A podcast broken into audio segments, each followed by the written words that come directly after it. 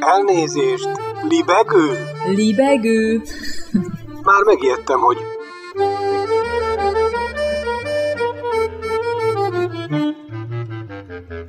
Üdvözlöm Önöket! Ez itt a Libegő újabb szellemröptető műsora. Balázs Attila vagyok, kívánok jó szórakozást!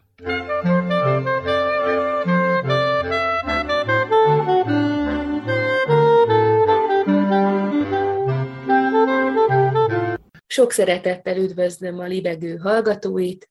Frej Gabriella vagyok, a Civil Rádió Miskolc, röviden Círmi önkéntes műsorkészítője. Két kedves kollégámmal, Dancsi Adriennel és Horváth Jánossal a szeptember tíz és tizennyolc között megrendezett Cinefest Miskolci Nemzetközi Filmfesztiválról állítottunk össze egy kis anyagot. Összefoglalónkban szó esik a Quo Vadis Aida, a Méhkas, a Különfalka, a Kilakoltatás és a Feleségem története című alkotásokról. A Quo Vadis Aida volt az egyetlen film, amit mind a hárman meg tudtunk nézni, ezért erről beszélgettünk hosszabban. A film kétezer-huszonegyben Bosznia-Hercegovina részéről az Oscar jelöltek között szerepelt a legjobb nemzetközi film kategóriájában. Az ezerkilencszázkilencvenöt. július tizenegyedikén megkezdődött szrebrenicai mészárlást dolgozza fel, méghozzá egy család, ezen belül is pedig a családanya Aida szemszögéből. Rendezője Jasminas Banics, főszereplő, címszereplője pedig Jasna Gyuricsics. A filmben kiemelendő, hogy az akkori holland békekontingens azért jócskán félre nézett, szemet hunyt, tehát az ENSZ felelősségét is firtathatjuk, ha már a filmből indulunk ki. Ehhez közvetlenül kapcsolódnék is, hogy a filmben, ahogyan megjelennek ezek az úgynevezett kéksisakosok, akik eléggé vegyes társaság, ahogy így elnézi az embert, fiatal emberek is felvonultak, akik már csak fizikailag se nagyon tudtak volna mit kezdeni a szituációval. Ez, amit ki szoktak emelni az események kapcsán, ugye, hogy gyakorlatilag az orruk előtt sikerült kivitelezni egy ilyen népírtást. Látni kell, hogy a holland békefenntartók, ha most a valóságot nézzük, nem régen érkeztek oda Zágrából. És Zágráb nekik olyan volt, mint egy nyári táborozás, hisz ott már kilencvenegy-kilencvenkettőben a konfliktusok lezáródtak. Tudni kell, hogy azért a Ratko Mladić és az ő csapatai hatalmas katonai rutinnal rendelkeztek már akkor. Rengeteg harcban vettek részt. Ezek a srácok pedig megérkeztek Horvátországból, alig volt nekik rutinjuk, hogy felvegyék a harcot velük. Azt is látni kell, a filmben is részre lehetett venni, hogy a Ratko Mladić csapatai egy hatalmas nagy csellel éltek, amit láthattuk, hogy kenyeret osztanak annak az ötezer embernek, akit összecsődítettek abban a régi gyárnak a hangárjában. Végignézték, hogy nincs közöttük katona, nincs közöttük fegyveres, gyakorlatilag átverték a holland kéksisakos srácokat, átverték a teljes vezérkart, gyorsan megígérték még a civilek képviselőinek is, hogy mindenki békében távozhat, egy bosnyákok laktak területre, a nőket el is vitték, meg a gyerekeket, férfiakat pedig szépen összeszedték, és ugye elhajtották az erdőbe, és ott gyakorlatilag majdnem kilencezer emberre végeztek. Ami még egyébként egy pici adalék a hollandokhoz, meg a kéksisakosokhoz, ugye, ahogy utána olvastam, azt írták több helyen is, ami nyilván igaz, mert hát következik az eseményekből, hogy máig egy csomóan poszttraumás stressz szindrómában szenvednek. Milyen benyomást tett rátok a főszereplő karakter, Aida, aki tulajdonképpen azzal tölti el az egész filmet, hogy megpróbálja próbálja kimenekíteni a férjét, illetve a kettő fiát. Köszönöm, hogy ajánlottad nekem ezt a filmet, mert én erről az egészről semmit nem tudtam. Feltételezem azért, mert utána szerettem jó öt évvel, és nagyon jó volt látni ezt a karaktert úgy, ahogy próbálja minden erejével megmenteni a családját. Olyan sokszor elmondják a filmben, hogy ez egy biztonságos ENSZ bázis, ahol ők vannak, tényleg semmitől nem kell tartani, meg hát a szerbek is megmondták, meg Mladić is megmondta, hogy nem fogják bántani őket, és akkor csak szépen hallgassunk rájuk, és csináljuk azt, amit mondanak, és akkor nem lesz semmi baj. Ugye hitegették is őket, meg hát akik hitegették, azoknak egy része meg maga is elhitte ezt a dolgot, hogy ezt így meg lehet ennyivel úszni. Valamilyen szinten ez a film hiánypótló volt. Nagyon nyers á pé dokumentumokat és egy-két régebbi tényeket feldolgozó filmet lehetett látni a mészárlással kapcsolatban, viszont Én úgy vettem észre, mintha egy nagyítóval kiemelnének egy családot, aki a maga módján küzd meg ezzel a szomorú helyzettel. Azt is hozzá kell tenni, hogy sajnos ez megtörtént. Az egész balkáni háborút a modernkori Európa szégyenének tartom. Mindenki, a horvátok, a bosnyákok, a szerbek, az albánok és minden Balkánon élő népcsoport megszenvedte a magáét jócskán. A szerbek is forgathatnának hasonló filmet, albánok is, és a horvátok is. Sajnos ez majdhogy nem tíz évig elhúzódó konfliktus volt. Sebek még most is ott vannak, fel kell írni egy hatalmas nagy falra, meg kell erről emlékezni. Igazából az a legszomorúbb ebben, hogy testvérnépek mentek önre egymással. Azonos területen élnek, majd, hogy nem egy kultúrkörből is jönnek. Természetesen egy csetnik vagy egy mudzsahedet valószínűleg vitatkozna velem. Innen kívülről természetesen nekem és nekünk könnyű felülről nézve, ráadásul a távoli jövőből ítélkezni, én nem tenném. Nem azért kutattam én is a délszláv válság után, hogy valamiféle háborús perverzióból kiélni az agressziómat, szó sincs erről, csak elcsodálkoztam azon, hogy amíg én a Walt Disney-t néztem itthon, gyakorlatilag az emberek gatyába menekültek tőlünk háromszáz kilométerre. Hiánypótló a film, ajánlom mindenkinek, és hogy egy filmkritikust idézzek, nem mondok nevet. Ezt a filmet egyszer mindenkinek látni kell, de többször nem akarjuk látni. Nagyon jó, hogy ezt még kiemelted, ezt a testvérháború jelleget, és ez a filmben is egy nagyon fontos szerepet kapott, ami amellett ugye egy nő van a középpontban, aki a családjáért küzd, tehát értelemszerűen ebből a nézőpontból is erősebb vagy nehezebb lesz ez az egész, az ember empátiáját felkelti. De ami bennem még inkább megmozgatta az érzelmeket a filmben, az pont ez volt, amikor erre utaltak, amit mondasz, hogy gyakorlatilag mintha így egyek is lennének, meg egymásnak az ismerősei, szomszédai,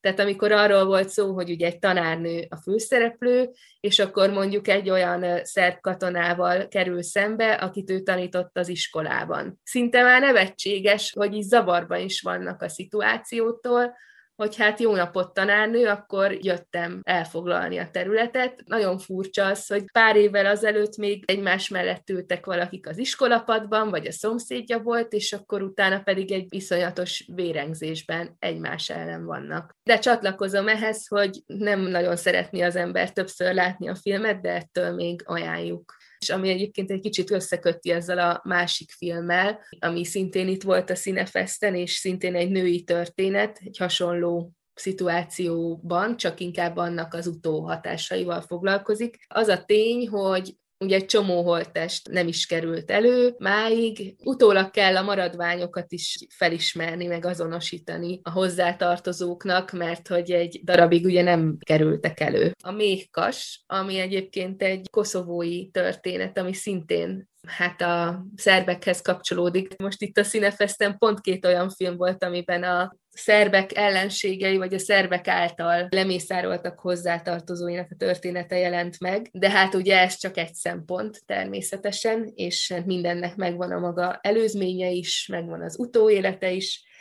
de a Méhkasban ott szintén egy hölgy a főszereplő, akinek eltűnt a férje. Ez már pár évvel a szrebrenicai történtek után volt, kilencvennyolc-kilencvenkilencben volt ez a bizonyos koszovói háború, amiben abból a faluból, ami a filmnek középpontjában áll, rengeteg férfit elvittek, az asszonyok pedig ott maradtak egyedül, és gyakorlatilag csomóan még bizonytalanságban éltek, és ez is egy ilyen nagyon erős párhuzam a Quo Vadis Aidával, hogy ezeknek a deportálásoknak és szintén népírtásszerű gyilkosságoknak az áldozataiból is egy csomóan még nem kerültek elő máig, és ugyanígy még a tömegsírokból is bármikor előkerülhetnek ezek az emberek, és hát itt is a női főszereplő az, az már ugye nem az események középpontjában van, hanem már hét évvel azután, hogy elvitték ezeket a férfiakat, és hát próbál boldogulni. Ez egy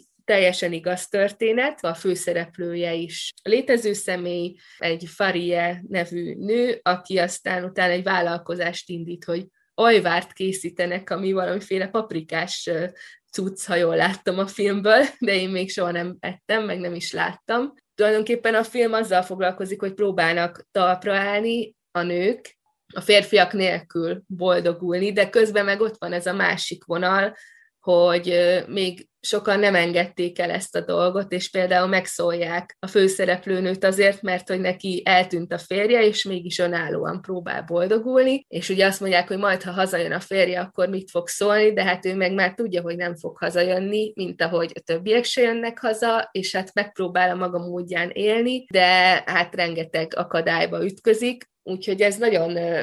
jó kis film, és szintén női rendezőtől, tehát úgy látszik, hogy most a Cinefesten ezeknek a háborús konfliktusoknak, meg traumáknak a női szemszögű feldolgozásai jelentek meg. Két magyar első filmes szerepelt most a Cinefesten, az egyik volt a Különfalka Kis Hajni rendezésében, elnyerte a Cinefest közönségdíját, és egy nagyon szívmelengető apalánya kapcsolatról, pontosabban a szívmelengetésnek vannak határai, mert ugye egy igen problémás börtönből szabadult apa, és egy iskolában is gondokkal küzdő kislány egymásra találása, miközben persze ugye a múltban mindenféle olyan traumák rejlenek, amit ezt a törékeny kapcsolatot is nagyon könnyen meg tudják borítani. Én erről a filmről csak annyit mondanék, mielőtt áttérünk a Kilakoltatásra, hogy a színészi játék az annyira jó benne. Ugye egyik főszereplő sem profi, a kislány értelemszerűen a korából adódóan, a férfit játszó Dietz Gusztáv pedig úgy egyébként, úgy castingolták, hogy meghallgattak színészeket is, meg amatőröket is, és végül ráesett a választás. Szóval, hogy amikor én néztem ezt a filmet, akkor azt gondoltam, hogy én miért nem ismerem ezt a színészt, hogy ez mennyire jó, és akkor utána derült ki, hogy azért nem ismerem, mert hogy még nem láthattam filmben, mivel hogy ez az első filmszerepe. Ajánlom, hogy nézzétek meg, hogyha valamilyen ilyen keserédes, dramedi jellegű élményre vágytok. És hát a Kilakoltatás is egy kicsit olyan történet, ami egyben tragikus is, meg vicces is. Nem a történet a vicces, hanem a bemutatása, ez a magyar abszurd. Fazekas Máté első nagyjátékfilmje, ővele is lehetett személyesen is találkozni a Cinefesten. Orosz Ákos, Láng Anna Mária, Nagy Mari főszereplésével készült. Egymás után néztük meg ugye az Aidával, és félelmetes volt látni a kontrasztot. Egy bírósági végrehajtóról szól, aki az édesapja munkáját folytatva kiment terepre az első nagyobb ügyéhez. Egy nénit kell a tartozások miatt kilakoltatni, természetesen nem hajlandó elhagyni a házat, és mit kezdjünk vele. És félelmetes volt látnom, hogy basszus, magyar valóság. Bármilyen ügyről van szó, leginkább az egészségügyhöz tudnám hasonlítani, nem tudom, hogy mit csináljak veled. Ide küldelek, oda küldelek, ez foglalkozzon veled, az foglalkozzon veled, tehát sikerült belenyúlni a mélyébe, rendesen, nagyon tetszett nekem, ahogy felvázolják azt, hogy hogyan nem tudják megoldani a problémákat, kezelni a szituációkat. Személyes ügyé, meg egy ilyen vérremenő dologgá válik ez a kilakoltatás, hiszen a főszereplő ő ugye nagyon szeretne bizonyítani az édesapjának, és hát ott a családban is van egy ilyen érdekes dinamika, ami valószínűleg több helyen jellemző, ahol két gyerek vagy több gyerek van, ahogy az egyik gyerek az próbálná követni a szülők útját, vagy akarná mondjuk az apának a foglalkozását továbbvinni. Lehet, hogy nem is a saját lelkéből fakad ez a törekvés, de ezt a mintát látja, és ennek meg akar felelni. A másik gyerek pedig ugye pont az ellenkezője. A vicces szituációk egy része abból is adódik, hogy a lány testvére ennek a főszereplőnek, ugye egy olyan aktivista, aki pont ezeket a kilakoltatásokat próbálja a kis csoportjával együtt megakadályozni. Ebben a karakterben szerinted mi az üzenet, Adri? Harcolni apuci ellen és önmegvalósítás. Ő egy picit olyan, mint az, aki át akarja kísérni a nénit az úton akkor is, amikor a néni nem akar átmenni. Itt is ez az idős hölgy megdobálja az aktivistákat, akik egy ilyen nagyon rövid kis élőláncot alkotnak a háza előtt, és azt kiabálják, hogy lakhatást, ne zaklatást. Tényleg a karakterek is nagyon bejöttek nekem, a rendőrnő is, aki nem annyira akar már rendőrnő lenni, de valójában a, a végrehajtó fickóról is elmondhatjuk, hogy ő is olyan dolgokat ismer fel magában, amiket előtte nem. De ez is egy rávilágítás a magyar munkamorára, nem? Tehát senki nem csinálja azt, amit szerette, mindenki kényszerből végzi a dolgát, és igaza volt a Hugicának azzal kapcsolatban, hogy persze, apuka alátolta végrehajtunk alá a széket, és akkor legkényelmesebb odabentről dolgozni. Valóban ez, ez egy kulcsfontosságú üzenet lehet a filmben, hogy mennyire sok az olyan ember, aki nem azt csinálja, amit igazából szeretne. Nyilvánvalóan maga a kilakoltatás ügye és az egész kérdés, hogy mennyire könnyen ebbe a szituációba lehet jutni, hogyha aláírsz egy olyan papírt, amit nem kellett volna aláírni, mondjuk arról, hogy kezességet vállalsz a nem annyira megbízható másik személy tartozásáért. Minden szempontból nagyon tanulságos, és úgy tanulságos igazából, hogy nem érzed, hogy most így súlykolni akarok valamit, hanem csak úgy élvezed, mert hogy egy tényleg nagyon vicces film, amiben érzelmek is megjelennek, és így lehet azonosulni is bizonyos szereplőkkel. Úgyhogy azt mondhatom, hogy ezt is nagyon meleg szívvel ajánlom a hallgatóknak.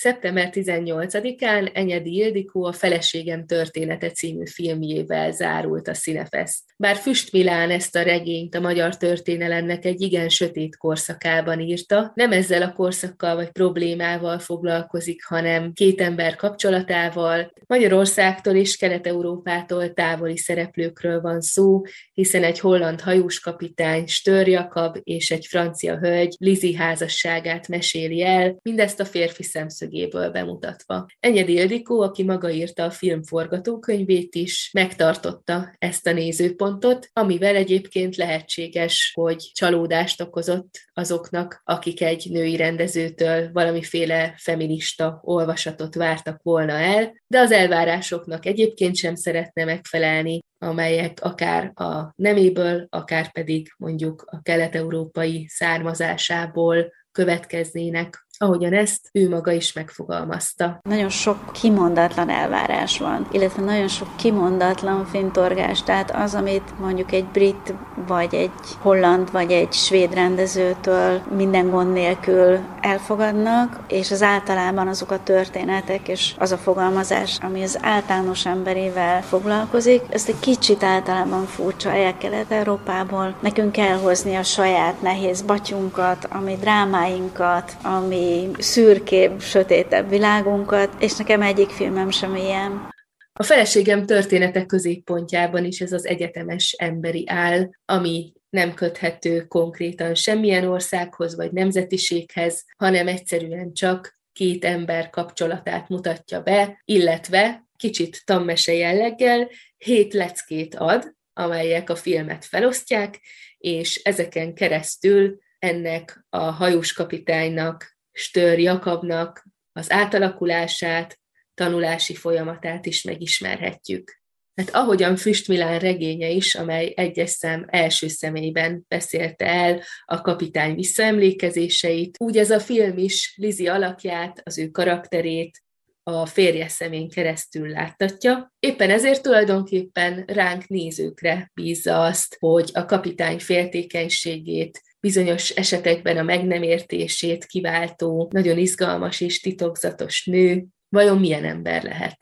A filmhez, amelyet angol nyelven forgattak, sajátos módon készült magyar szinkron, nem csak az nem volt szempont, hogy a hangok egyezzenek, hanem Enyedi Ildikó, aki Bátori Orsolya szinkronrendezővel együtt levezényelte ezt a folyamatot, arra törekedett, hogy egy egészen új értelmezés szülessen. Ahogyan a premier napján tartott sajtótájékoztatón is elmondta, újra szerették volna teremteni ezeket a karaktereket, nem csak Lizit és Jakabot, hanem minden mellékszereplőt is, olyan módon, hogy a magyar színészek magukévá tették őket, újraértelmezték, és saját magukat is beleadták ezekbe a szerepekbe. Störr kapitány magyar hangja Hajduk Károly, Lizié pedig Kurtaniké, akit röviden arról is megkérdeztem, hogyan látja ezt a nőt. Azt nagyon szeretem benne, ahogy törekszik arra, hogy jól tudjon szeretni. És szerintem, ahogy tőle telik, azt szerint megpróbál a leginkább jól szeretni, és szerintem küzdeni is valamelyest ezért a kapcsolatért, hogy abban közben önazonos tudjon maradni. Tehát, hogy önmagát is védeni próbálja, és a kapcsolatot is. Hát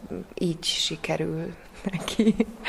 de, de ez önmagában a, a törekvés benne szerintem az nagyon szeretnivaló, meg nagyon szeretnivaló a játékossága, nagyon szeretnivaló az intelligenciája, a humora, filmvásznon keresztül is érezhető, hogy egy olyan aura veszi ott körül, amiben valószínűleg nagyon jó lenni. Bármilyen jó is Lizi közelében lenni, a férje mégsem boldog mellette, hiszen rengeteg időt töltenek távol, őt pedig emészi a féltékenység. A film ezt olyan megoldásokkal is érzékelteti, hogy akár egy tükörből, akár a szomszédasztaltól félszemmel mindig figyeli Lizit, de hiába figyeli, kontrollálni akkor sem tudja. Izgalmas adalék, amit szintén a sajtótájékoztatón lehetett megtudni, hogy eredetileg még az is megfordult az alkotók fejében, hogy fekete-fehérben fogják elkészíteni ezt a filmet, aminek a képi világát részben húszas évekbeli fotók inspirálták. Ezt az ötletet végül aztán elvetették, a Rév Marcell operatőr által megkomponált gyönyörű képek színesek lettek, és a színeknek természetesen olykor szimbolikus jelentése is van. A film az e heti országos magyar premier után Európa szerte megkezdi az útját.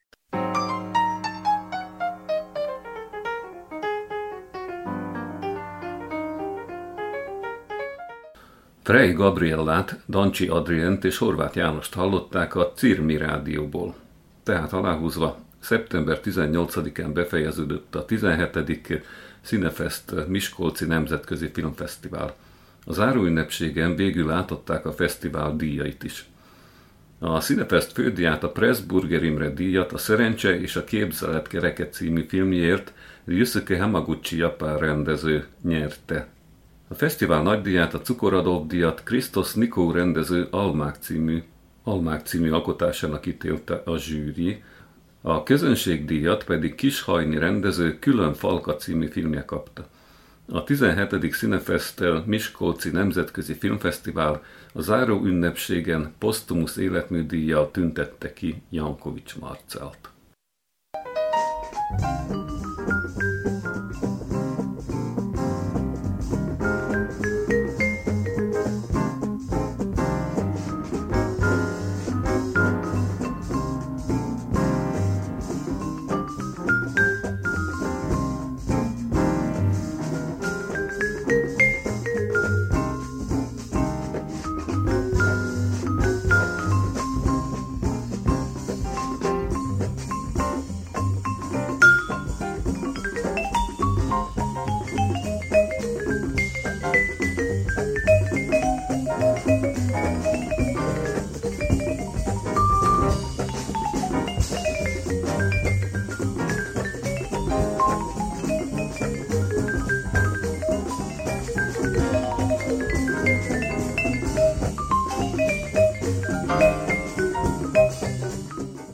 szeptember tizenkilencedikén ünnepelte kilencvenedik születésnapját Mészáros Márta filmrendező, akit ez alkalomból pályatársai, barátai, tisztelői köszöntöttek a Fidélióban. Kútvölgyi Erzsébet színművész így emlékezett vissza a közös munkára. Márta első színpadi rendezése az Edith és Marlene volt. Pataki Éva dramatizálta e két fergeteges, szenvedélyesen élő nő életét. A darabot Hernádi Jucival és Szakácsi Sándorral mutattuk be a Pesti Színházban. Nagyon szerettük próbálni és játszani, és szívmelengető, szép előadás volt. Nagyon jó volt Mártával együtt dolgozni. Ő szókimondó alkat, és szerintem a világon az egyik legfontosabb, hogy ne rejtőzködjön az ember. Ne fogalmazza túl, amit mondani akar, hanem szívből, szenvedélyesen, őszintén és azonnal mondja ki saját életének érzéseit és gondolatait. Márpedig Márta soha nem keresgélt, hanem kimondta, és szerintem kilencven évesen is ezt teszi. Próbál közben az ő elképzelései mentén két, sőt három olyan nagyon erőteljes személyiségű nő, mint Juci, ő és én egymásra tudtunk hangolódni. Nem volt kard-kikard, nem volt vita, csak mámorítóan fontos, meleg és szeretetteljes munka. A végén nem is tudom hányadik előadásnál fogtuk egymás kezét Jucival, amikor odasugtam neki. Na hát, most már négyen vagyunk. Ott volt a hasamban a kisfiam, az övében a kislánya. Addig tudtunk játszani, amíg nem látszott, hogy akár Piaf, vagy épp Dietrich teherbe esett, hiszen az nem illett volna egyik karakterhez sem. Igen nagy boldogság volt számunkra ez a munka. Remélem, Márta is jó szívvel emlékezik rá. Tolcsvai László zenész, énekes, zeneszerző pedig ezt nyilatkozta. ezerkilencszázhatvankilencben forgattuk a pákozdi, sukorói dombok között és egyéb helyszíneken a Szép lányok, ne sírjatok című filmet, amelyben a bátyámmal, valamint Zalatnai Sarótával, a Kex és a Sirius zenekarral közösen szerepeltünk. A film operatőre Kende János volt, akiből Mészáros Mártához hasonlóan mérhetetlen békesség áradt. A forgatás ideje alatt, mondja Tolcsvai, végtelenül felszabadultan éreztem magam, mert ha bár Mártának volt egy erős rendezői koncepciója, a zenében szabadságot hagyott nekünk. Ő egy sugárzó egyéniség, akivel öröm volt együtt dolgozni, és nagyon büszke vagyok arra, hogy az életemnek volt pár hónapja, amikor közel lehettem hozzá. Isten éltessen sokáig, Mészáros Márta.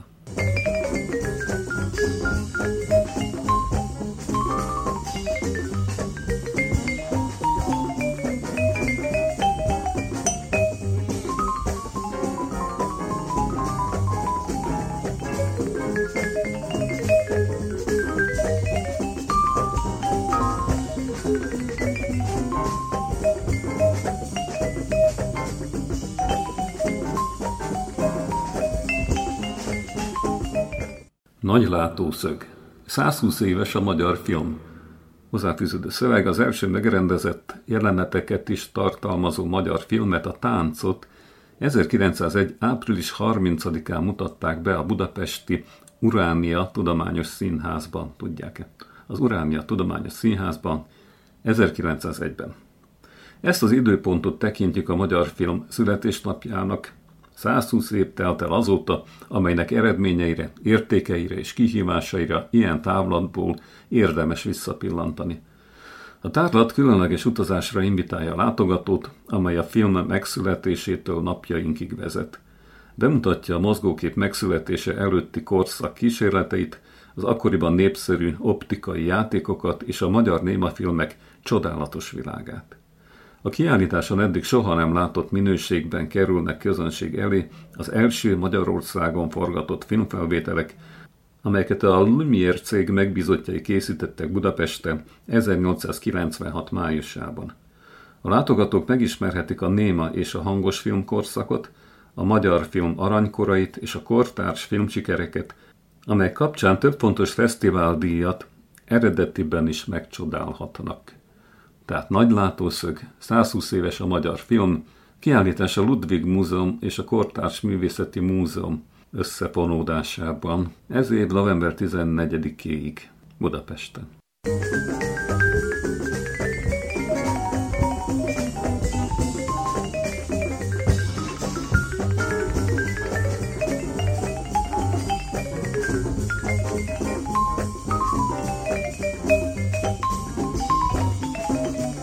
Többen is feljelentettek egy keresztény művészeti filmfesztivált, mert azonos nemű párok örökbefogadásáról vetítettek volna dokumentumfilmet.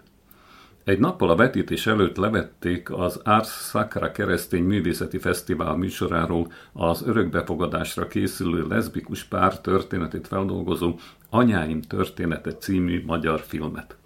Az azonos neműek örökbefogadásával foglalkozó magyar dokumentumfilmet a minap vetítették volna a Tabán Art moziban Budán. A vetítés azonban végül elmaradt, és nem is fogják pótolni.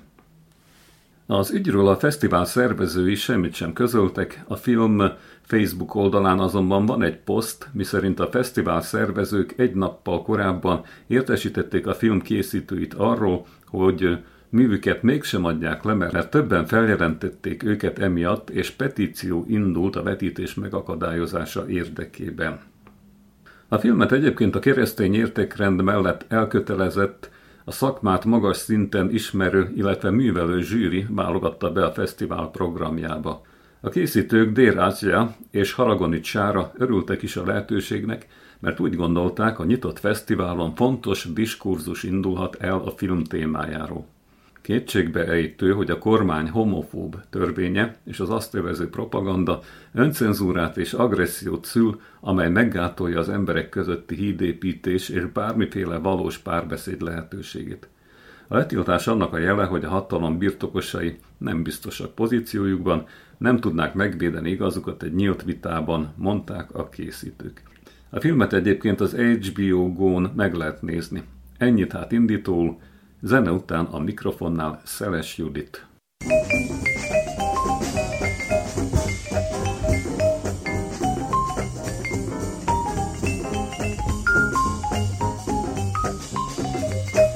Felégetek magam mögött mindent. Kilenc éve adtuk el a házat Séhben, és elköltöztem az első vonszád lakásomba. Még abban az évben elhatároztam, hogy Uppsalában akarok majd lakni. Ezért feliratkoztam az uppsalai lakásközvetítőnél. Hogy saját lakást vásároljak, ugyanis nem sok esély volt. Az egyetlen megoldás a bérlakás. Ha az ember nem magánszemélynél, hanem lakásszövetkezetnél akar bérelni, sokkal olcsóbb, de írtó sokat kell sorban állni, mire lakáshoz jut. Nekem kereken kilenc évig tartott, mire elegendő pontszámom gyűlt össze a közvetítőnél. Minden nap egy pontot ér.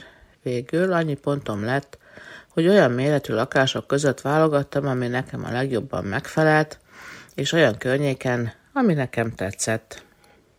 Így kerültem a lista elejére, és találtam a három manzád után egy rendes, teljes belmagasságú lakásra Uppsalától huszonnégy kilométerre északra, Björklingében, távol a belváros zajától és porától, egy természetvédelmi terület mellett. A falunkat Björklingének hívják, a tavat Longónak, a városi buszt százasnak. Busszal a belváros cirka harminc perc, és pont a házunkhoz közeli főúton áll meg. A bolt közel, a pizzéria kocsma közel, van strand a tóparton, lehet gyalogolni kivilágított erdei ösvényeken, van szabadtéri edzésre lehetőség, sőt, nyugdíjas klub, kutyafuttató. Nem csoda ezek után, hogy elfogadtam az ajánlatot, és aláírtam a bérleti szerződést szinte azonnal. A kis lakás szinte másolata annak, amiben most lakom. Egy szoba, konyha, előszoba, fürdőszoba. Viszont két éve újították fel, és sokkal jobb állapotban van, mint a mostani Strömstadban. A nagy távolság miatt azonban a költözés hátránya az, hogy elveszítem a napi kapcsolatot a mostani barátaimmal, akiket nagyon szeretek, akik nagyon szeretnek engem. De a költözésig igyekszem minél több időt tölteni velük. A múlt héten például az egyik kedvenc éttermemben élő zene volt. Azt hagyjuk, hogy milyen, na jó, heavy metal, nem pont a kedvencem. Az utóbbi évben igyekeztem a strömstadi csaposokat és pincéreket a magyar fröccsre megtanítani, így ezen az estén is fröccsöt ittam. Egy barátnőm hívott el, és neki ott voltak az ismerősei, velük izogattunk és próbáltunk beszélgetni, de csak a teraszon lehetett, mert bent az étteremben totál hangerőn szólt a heavy metal. Úgyhogy főként kint üldögéltünk és trécseltünk. Olyan jól sikerült az este, hogy éjjel egy óráig haza sem mentem. Kb. Akkor kezdtem el szedelőcködni. A koncertnek vége volt, a csapos is zárt, csak a legkitartóbb alkeszek ültek még a kedvenc helyükön, egy sarokban. Fél kettőkor már a kanapémon heveréztem, amikor kaptam egy értesítést a telefonomra. Van ugyanis egy segélyhívó applikációm, ami értesítést küld, ha a tartózkodási helyem közelében történik valamilyen esemény, baleset, tűz. Ezúttal éppen azon a téren tűz ütött ki, ahol a kedvenc, az a kedvenc étterem található, amiben buliztam. A térkép alapján be tudtam azonosítani, hogy körülbelül a trafiknál vagy a trafikban lehetett a tűz. Az üzenet után gyorsan meg is hallottam a tűzoltók szirénáit. Azt hiszem, rendőrautó is ment. Aznap csak annyit tudtam meg, hogy kukák gyulladtak ki. Másnap már benne volt a hírekben, hogy négy különböző helyen gyújtott ki egy férfi kukákat. Az egyik pont azon a téren, ahonnan tizenöt perccel korábban elmentem. De egy a benzinkútnál gyulladt meg, ám szerencsére még időben eloltották, és nem történt nagyobb baj. például egy robbanás. Az elkövető még aznap feladta magát, bár tagadta később, hogy bűnös lenne. Én életem talán utolsó manzád lakásából figyeltem az eseményeket, már félig bedobozolva, készülve a nagy uppsalai utazásra. Igaz, van még pár hetem a pakolásra, a barátoktól való elbúcsúzásra, az átjelentkezésre és minden más hivatalos ügy elrendezésére. Nem kell semmit elsietni, hiszen kilenc évet vártam erre a lakásra. Szépen elmegyek, de nem tűnnék el teljesen. Remélem, a barátok nem fognak elfelejteni, és a nagy távolság ellenére meglátogatnak majd ott is.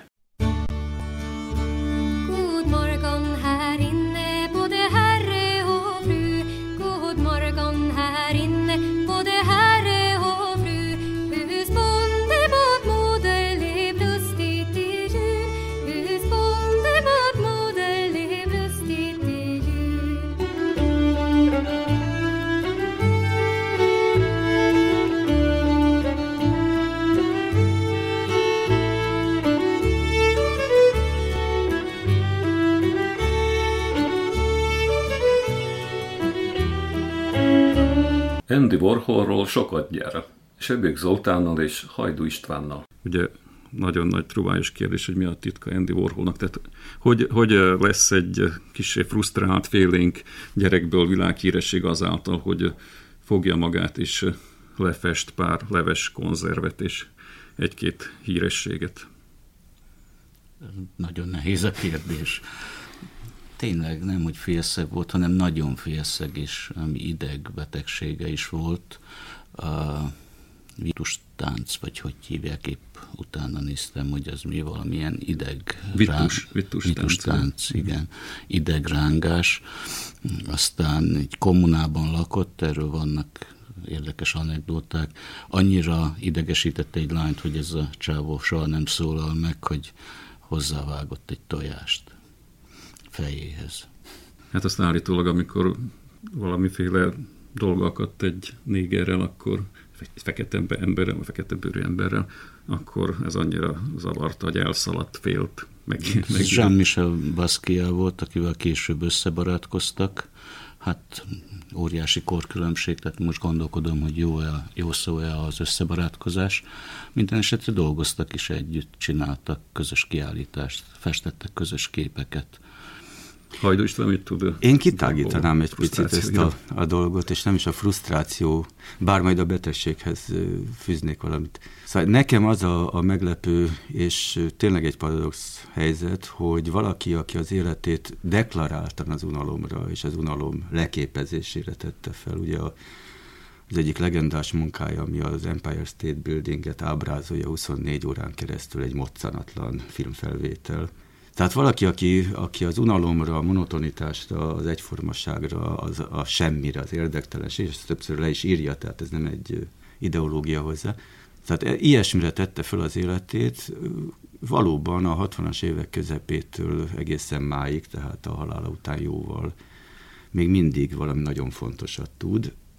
Valószínűleg azt tudta, és ezt deklarálta folyton, hogy semmi se fontos. És ebből lett valami, valami a posztmodern előtti, posztmodern utáni rettenetesen fontos dolog. És volt úttörő is bizonyos szempontból, tehát az unalom felfedezésén túl az úttörésben is a betegséget, nem mint metaforát, hogy így nagyoskodjunk Susan Sontaggal, hanem, hanem mint eszközt használta. Nem csak vitustánca volt, hanem valami rettenetes bőrbetegsége, ami miatt nem nagyon mehetett fényre. És állandóan ezt is szégyelte, hogy kelések, meg, meg nem tudom, mik vannak a, a bőrén. Ez az egész hajügy is, ugye, hogy ezüst színű parókába járt, mert kvázi albinó is volt. Szóval azért ez egy úgynevezett sok problémás ember, aki érdekes módon úgy néz ki, hogy ez persze egy valami pszichológus vagy pszichiáter kellene, hogy a, a, a már unig ismételt unalomba folytotta a betegségét, a invenciózusságát, vagy invenciótlanságát, ezt is többször leírja, hogy neki az ég adta világon semmi nem jut eszébe. És ezt mint egy ilyen mantrát, tehát a fényérzékenységet, a vitustáncot, az unalom iránti kiváló érzékét, ezt mint egy mantrát ismételgetve, a képei is ilyenek, ugye állandóan sorozatokról van szó, Ezt ismételgetve egyszer csak kiderült, hogy egy úttörő valamit nagyon pontosan fogalmazott meg. Az viszont már hát tényleg monográfiai magaslatokba kellene, hogy nyúljék, hogy pontosan mi ez, amit ő kitalált. A kérdés továbbra is itt van valahol a levegőben, a leves konzerv, mint átütő erő. Tényleg rengeteget habozott, hogy, hogy mi a csodát is kellene csinálni, mit kellene festeni. És hát azt hiszem, hogyha közös nevezőt kellene találnunk, akkor azt kellene mondanunk, hogy bármit, ami ismert, ami kéznél van, amit mindenki látott már nap mint nap, és hogy az most leveskonzerv, vagy sztárok, vagy tehénfej, vagy Mao Tse-tung, tulajdonképpen egyre megy. Lényeg az, hogy ismert legyen. Lehet, hogy a leveskonzerv az kicsit olyan, mint ugye valamit piszkot hagyni ott a művészet szentélyében. Nem hiszem, nem hiszem, hogy van ilyen dimenziója, mert amúgy meg tisztaságmániákus volt is. És ugye, hát igen, ez talán az esetben nem erre gondoltam. Talán még híresebbek egyébként a Brillo dobozai, ami egy dörrszappan tartalmazó doboz. Első számú filozófus ezekre építette nagy művészetfilozófiát. Arthur C. Danto, New York-i művészetfilozófus. Tehát most leves, vagy Brillo doboz, vagy banán, vagy ez, vagy az, tehát nem hiszem, hogy külön ki kellene emelni egy bizonyos motivumot, és abba belemagyarázni valami mögöttes szándékot, hanem tényleg úgy gondolom, hogy a közös nevező az ismertség. Uh-huh. Igen, ezt uh, talán szabad kiegészíteni azzal, hogy, hogy ő volt uh, valószínűleg Dali mellett, és nagyon jóban is voltak Dalival, aki először vette azt észre, hogy amit ma ilyen borzalmas szóval szelebrnek, vagy szelebritásnak nevezünk, hogy ha ő beteg, ha ő olyan kis csúnyácska, ráadásul kelet-európai kvázi menekült, szóval mondjuk sok szempontból problematikus egzisztencia, akkor mi lehet az, amiben be lehet kapaszkodni? És feltehető, hogy, hogy azt vette észre, hogy a belekapaszkodás, ez egy fogalom, a, a híresség vagy ismertség fogalma. És ennek minden, minden trükkjét, minden provokativitását és minden bombasztikusságát kihasználta. Szóval most megint egy, egy filmjére vagy filmjeire utalnék, hogy végülis ő volt az első a hatvanas években, aki észrevette, hogy a, az unalmat és a pornográfiát hogy lehet úgy összekeverni, hogy abból, abból ő jöjjön ki győztesen. Szóval a filmjei halálunalmasak, emberek ülnek, beszélgetnek, és néha közösülnek viszonylag váratlan pillanatokban, majd visszaülnek, isznak kettőt, elszívnak valamit, és megint beszélgetnek, majd újra közösülnek. És a dologban nyilván sem a pornográfia, sem a beszélgetés nem fontos, hanem az, hogy egy képzőművész, vagy tegyük zárójelbe a képzőt, egy művész, azzal lesz híres, hogy, hogy patentokat, sztereotípiákat, a beszélgetés sztereotípia, a pornográfia a sztereotípia összeköt, és ugyanúgy a brillót, vagy a, a leveskonzervet, vagy a babkonzervet, egy ismert tételt áthelyez egy másik dimenzióba, a híresség vagy ismertség erőszakos dimenziójába. Ezek a filmek, ha már itt tartunk, egészen más intencióval készültek, mint mondjuk egy... egy normál hollywoodi film, hogy emberek leüljenek és megnézzék. Mi a teljesen más, igen. Ennek? Abszolút más. Érdekes módon a leghíresebbek a legunalmasabb filmjei, amelyek gyakorlatilag már-már nem is filmek, tehát az Empire State Building, vagy Alvás. Azt tapasztalta Warhol, hogy mindenki arra panaszkodik, hogy keveset alszik, nincs ideje aludni, dolgozik, minden, és akkor innen jött az ötlet, hogy akkor ő lefilmez folyamatosan egy alvó embert, aki alszik, nem tudom, hét órát, ami akkor ott rekordnak számított New York-i körökbe. És akkor tényleg hét órán keresztül azt látjuk, hogy ott egy ember alszik. Vagy... máskor viszkit iszik. De egyébként ezekben a filmekben is, ezekben a szélsőségesen unalmas filmekben is van egy, egy belső csavar, az pedig a következő. Olyan kamerával dolgozott, pláne kezdetben, amelyre csak három perc filmet lehetett fölvenni. Aztán cserélni kellett a filmet a kamerában. De most ez a hét órányi alvás, tehát ez sokszor, de sokszor három perc, de mi van avval az idővel, ami kiesik, miközben cseréli a filmet. Ennek érdekében, hogy ez ne tűnjön föl, lelassította. De mondjuk teljesen mindegy, hogy lassan veszi föl az Empire State Building-et, különösen egy mozdulatlan valamit, vagy pedig real-time valós időben. És ez egy olyan kommentárt fűz, hogy lelassítottuk filmet, hogy levetíthessük azt, amit igazából föl se vettünk. Tehát olyan filmet látunk, amit igazából föl se vettek. Tehát ezek ilyen, ilyen nagyon-nagyon furcsa dolgok, és hogy ezeket hogy kell nézni, hát nem hiszem, hogy van ember a világon, aki egy ilyen hétórás filmet úgy éberen, teljes összpontosítással végig tud nézni. Szóval Warhol maga is azt mondta, hogy hát ki lehet menni, kávézni, cigarettázni, pisilni, kakilni, aztán visszajön az ember, látja, hogy még mindig alszik. Akkor el lehet menni a boltba, ezt azt csinálni, visszamenni, alszik, jó. Tehát ilyen, ilyen nyugodalmas cuccok ezek.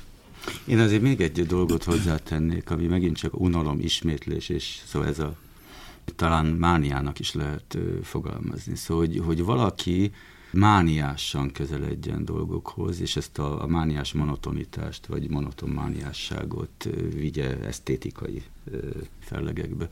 Ez ugyanaz, hogy, hogy legendák szólnak arról, hogy nem ment, nem ment fényképezőgép nélkül sehova. Mániásan dokumentált, még, de nem annak igényével, hogy ebből egy fotóalbumot készítsen hírességekről, kortársairól, nem tudom miről, hanem minthogyha önmagát akarta volna ezzel egyfolytában nyugtatni, benne lenni az életbe, de kívül is rajta. Szóval ezt is egy, egy nagyon furcsa kettőségnek érzem, és ahogy a Zoli beszélt a filmekről, még van benne valami, ami egyébként minden dolgában benne van, a humor. Szóval van egy hihetetlen furcsa, nagyon finom humor, vagy irónia. Szóval azért ezek az hírességekről készült, vagy balesetekről készült szita nyomataiban. Ugye kitalált, hogy hogy kell a, ezt úgy hívják, a hibás passzerrel nyomtatni, elcsúsztatott színekkel, és ettől van ez a furcsa szolarizált hangulata a képeknek. Amikor egy balesetet, vagy kivégzést, vagy annak reprodukcióját megcsinált a szita nyomaton, épp a színek révén, valami nagyon különös, hátborzongató humor is beszüremkedik ezekbe a munkákba. Vagy ahogy a, a, az ő művészi hitvallását, a saját könyvét megírja, hát az, azon fetrengenő lehet a, a röhögéstől, hiszen egy, egy ilyen mániás komolyan vétel és mániás öneltávolítás van a dologban, ahogy őszinte akar lenni, közül lehet tudni, hogy egy, egy szava nem igaz. Azt gondolom, egyébként a humor tényleg benne van abban a gesztusban, ha valaki órák hosszat filmezi a naplementét, vagy valami, és arra gondolok, hogy ugye van ember, aki ezt végignézi. Akkor... Ja, és pénzt szerezni. Szóval azért ebben az a, a kísértetés, hogy ehhez, ehhez azért egy megfelelő menedzsmentet is föl tudott állítani, különösen a hetvenes évektől kezdve azért, hát miután ő világsztár lett, az ő általa ö, jegyzett munkákhoz lehetett szponzort találni, és ugye elbírom képzelni, amint ült a faktoriban, és három fű mellett elkezdett röhögni azon, hogy mire kapta ő a, a sok pénzt. A Factory-ben vagyunk, ugye a híres műtermében, ott állítólag hát ilyen szimultán ember lehetett, valahol olvastam, hogy egyszerre hallgatott popzenét és, és klasszikus zenét. Igen, ez egy nagy helyiség volt, illetve nem is tudom, hogy nevezzem. És hát ott mindenféle zene szólt, és úgy Warhol valahol írja, hogy őrült, hogyha egyszerre szól csimbom zene és Bach, vagy, tehát az egyik fülével az egyiket, másik fülével a másikat. Ez is jellemző egyébként, hogy így annak idején zenetudósok, pedagógusok kérdezték, hogy Beatles vagy Bach, ugye, vagy, vagy. És akkor Warhol meg erre azt válaszolta, hogy is-is. És egyre inkább afelé haladunk, hogy igen, is-is ez a, ez a dolog. Tehát nem hallani mostanában ilyen érveléseket, hogy esküszünk a komoly zenére, és ez az úgynevezett könnyű zene, ez behely könnyű, hogy ezt nem szabad hallgatni, szabad mindent hallgatni, ami tetszik. Mennyire polgárpukkasztó ez? Hát nem tudom, én, én nem nagyon mozgok polgári körökben, nem Vagy ismerem. Nem tudsz róla? Nem hát ismerem. Polgári körökben mozgott, ugye? Gondolom. Nem tudom hmm. pontosan, hogy mitől pukkad a polgár, pláne ott az ezerkilencszázötvenes évek végén, hatvanas évek elején, amikor ő, ő föltűnt. Nem, nem hiszem, hogy különösebben érdekelte volna. Nem, hát azért legyünk realisták, hogy egyrészt ez egy időhöz kötött dolog, hogy polgárpukkasztás. Szóval azért a, a Dada óta ez rettenetesen, hogy mondjam, az inger küszöb nagyon megváltozott, hogy mi pukkasztja a polgárt és mi nem. Másrészt meg hát Warhol szerintem őrült tudatosan rájátszott arra, hogy, hogy ezeket a, a küszöböket keresgélte. És, és hát ő volt az egyik, aki rámutatott most finoman fogalmazva. Szóval kiprovokálta, hogy ne pukkadjon már a polgár annyira, vagy adjon érte pénzt. Szóval itt a pénz egy, egy őrült fontos szerepet játszott a, a faktoriban is, meg minden, minden gesztusában, hogy, hogy ez a pukkasztás, ez mennyi, kinek mennyibe fog kerülni. Szóval az itt legyünk, tudom, ez nagyon rondán fog hangozni, legyünk marxisták. Szóval itt azért a, a művészet, mint termelőerő, a művészet, mint áru, a művészet, mint profit, profitképző, és a többi, és a többi. Warhol faktoriában megkezdett, nagyon jól összekeveredett. De ő ezt a pénzt, amit keresett, döntően be is fektette, tehát művészetre fordította vissza, és egyébként mind halála után kiderült, hatalmas, de hatalmas összegeket fordított jótékonysági célokra, és mélységesen vallásos volt, vallási intézményeket is óriási összegekkel támogatott. A másiknek, ha már pénzről beszélünk, több mint két évtizede halott, Andy Warhol nyolcvanhétben halt meg, tehát huszonkét éve, és ma kicsit szétnéztem a neten, hihetetlen utóélete van, akár a legutóbbi pillanatokban is még. Megjelent a YouTube-on egy videó, amelyet állítólag, tehát egy film, amit Warhol készített ezerkilencszázötvenhatban Szegeden. Tehát a forradalom évében Andy Warhol állítólag ellátogatott Szegedre, és ott fölvett egy csomó anyagot, és ebből összevágtak egy filmet. Irtózatos kérdés, hogy ez az övé, vagy nem az övé, mivel lehet ezt igazolni, hogy ott volt. Egyébként a filmben magában ő minden bizonnyal nem jelenik meg. Megjelenik egy hozzá eléggé hasonló személy, és akkor megy a neten a találgatás, hogy most ez Warhol, vagy nem Warhol, hol vannak a szerzői jogok, és így tovább. Tehát ez az egyik dolog. A másik pedig, ugye Warhol rengeteget szerepelt a médiában, így aztán nem nagyon maradt ideje művekkel pepecselni, de viszont irtózatos megrendelés áradat érte el, úgyhogy a munkatársaival készített a képeit, ami ugye szitanyomat esetében, hát oké, okay, ezt lehúzzák a munkatársak, de végül arra se volt ideje, hogy aláírja ezeket.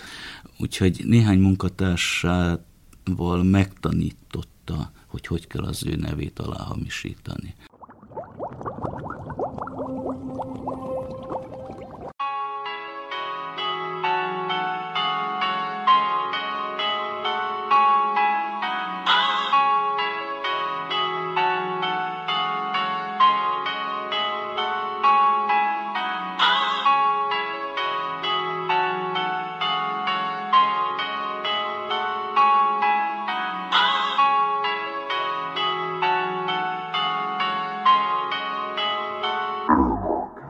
Andy Warhollal, azaz Sebők Zoltánnal és Hajdú Istvánnal, a Balkon folyóirat főszerkesztőjével vége az eheti libegőnek. Ölelkezés babkonzervvel.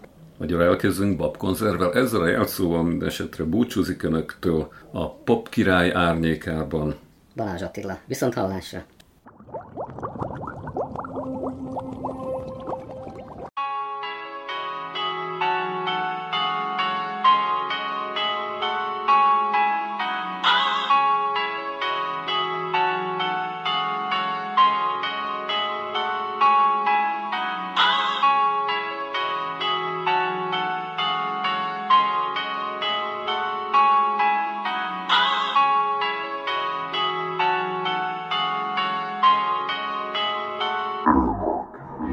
Balázs Attila. Viszont hallásra!